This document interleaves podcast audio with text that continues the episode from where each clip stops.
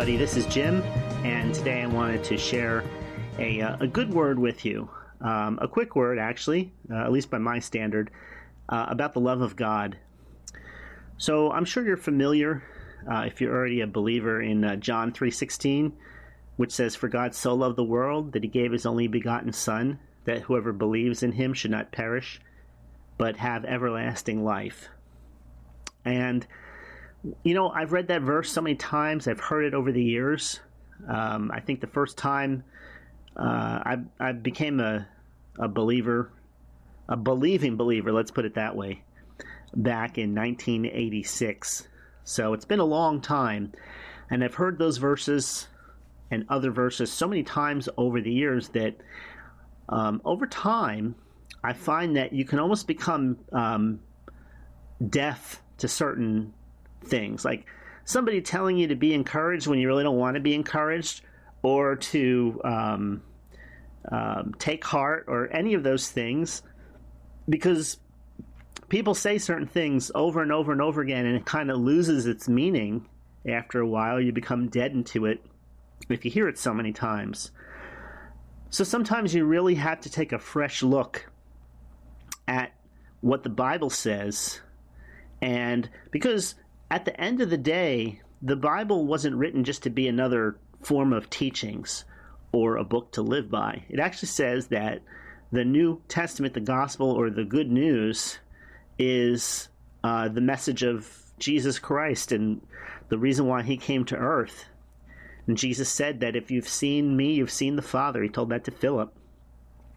So when it says that God so loved the world that he gave his only begotten Son, it doesn't just end there, but it builds on that throughout the Bible. For example, it says in Romans chapter 8, verses 31 through 33, it says, What shall we say to these things? If God be for us, who can be against us?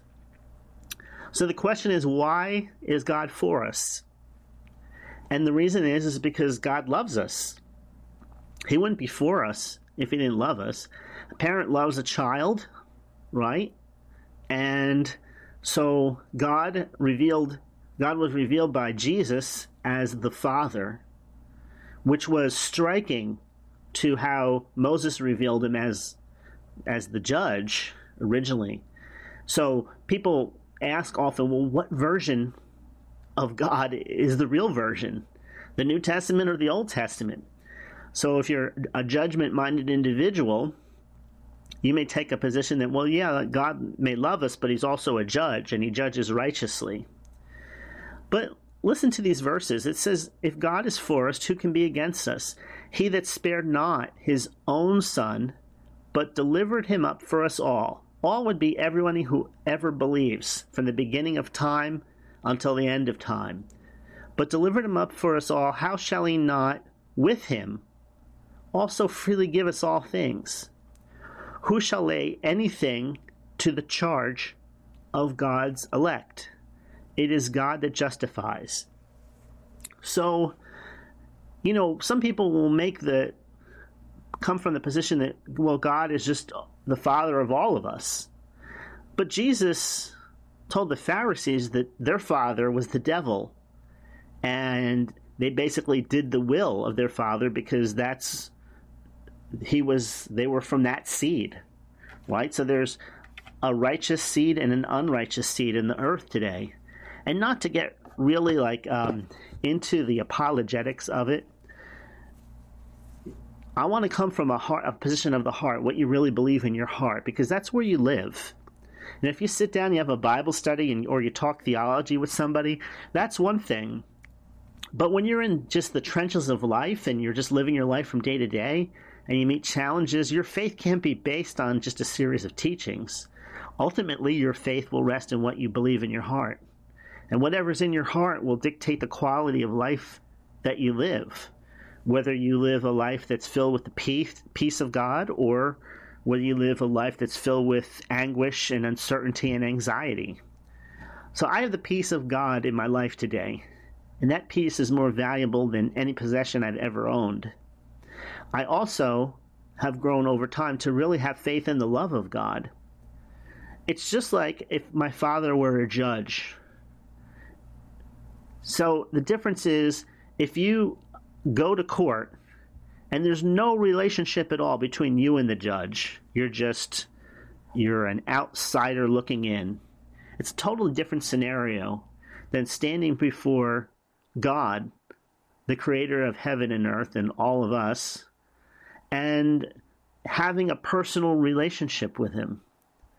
So God has already justified us by sending Jesus and delivering him up so that his blood because remember, the Bible says, without the shedding of blood, there's no forgiveness or remission of sins.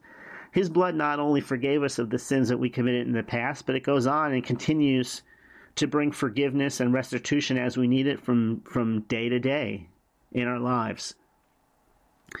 Um, let me read another scripture to you. I think it's interesting that Paul made this statement. I've made it over and over again that your faith shouldn't stand in the wisdom of men but in the power of God.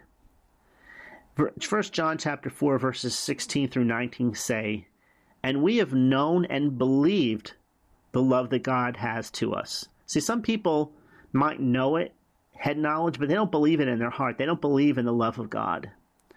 And we have known and believed that God, the love that God has to us. God is love, and he that dwells in love dwells in God, and God in him.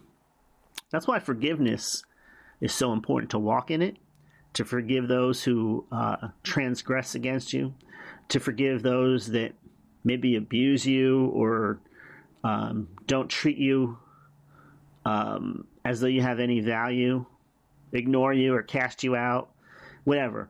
We walk in forgiveness because love and forgiveness are two sides of the same coin. And it says in verse 17, Herein is our love made perfect, that we may have boldness in the day of judgment, because as He is, so are we in this world. How great is that to believe that God loves you and to accept that love and to take the love that God has put into your heart and to share it with the people around you. Doing that, you will have boldness, it says here, in the day of judgment. You won't be cowering and afraid because you know in your heart that you love God, you know that God loves you, and you know that the blood of Jesus has separated you from your sins. The Bible says, as far as the east is from the west. It says, verse 18, there is no fear in love. If you ever watch YouTube videos, uh, especially those that deal with the end times, you'll hear a message of fear preached continuously. And that message of fear brings people into bondage and people gravitate towards it almost like the moth to the light and they gravitate towards a message that's actually destroying them from the inside out they don't even realize it because they're blinded by it it says there's no fear in love that means you're not afraid that the economy is going to collapse because God loves you and God will take care of you no matter what happens. You're not afraid if there's going to be martial law on the street.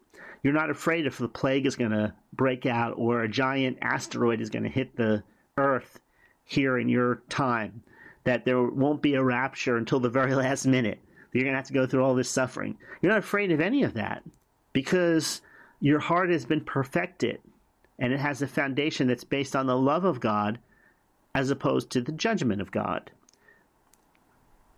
It says in the, um, I guess the book of, I think it's the book of Romans uh, let me take a minute to recall exactly how it's worded. It says, The goodness of God leadeth to repentance. What does that mean? It doesn't say the judgment of God leads people to repent. It says the goodness of God leads leads you to repentance.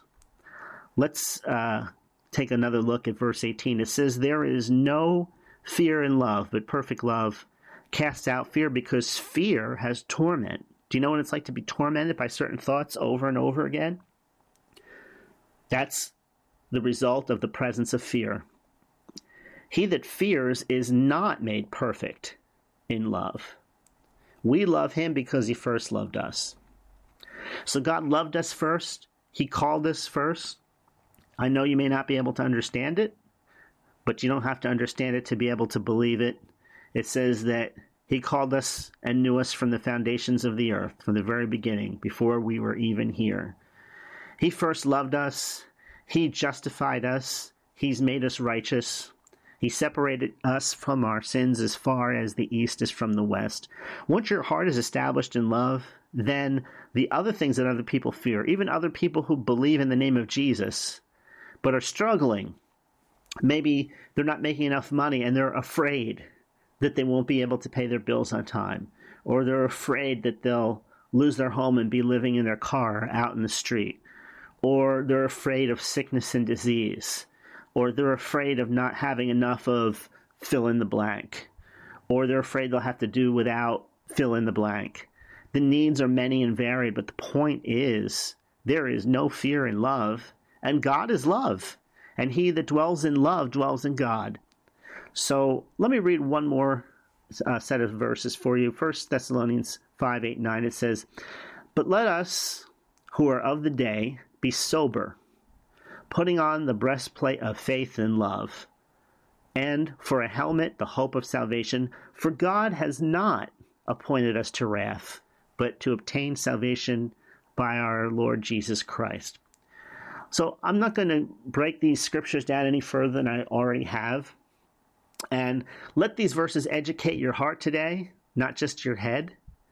And learn to focus your belief, your faith, on a foundation that won't uh, be moved, and that is the love of God. The love of God expressed directly through Jesus Christ. Jesus said, If you've seen me, you've seen the Father. I thank God that when I stand before God, that I'm going to stand before Him by the grace that I received. It's not of works. The Bible says you are saved by grace through faith, that not of yourselves. It is the gift of God. So I'm thankful for all the gifts that God has given me.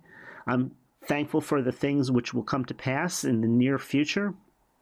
I'm thankful because the Bible says that God gives liberally to all men and does not withhold.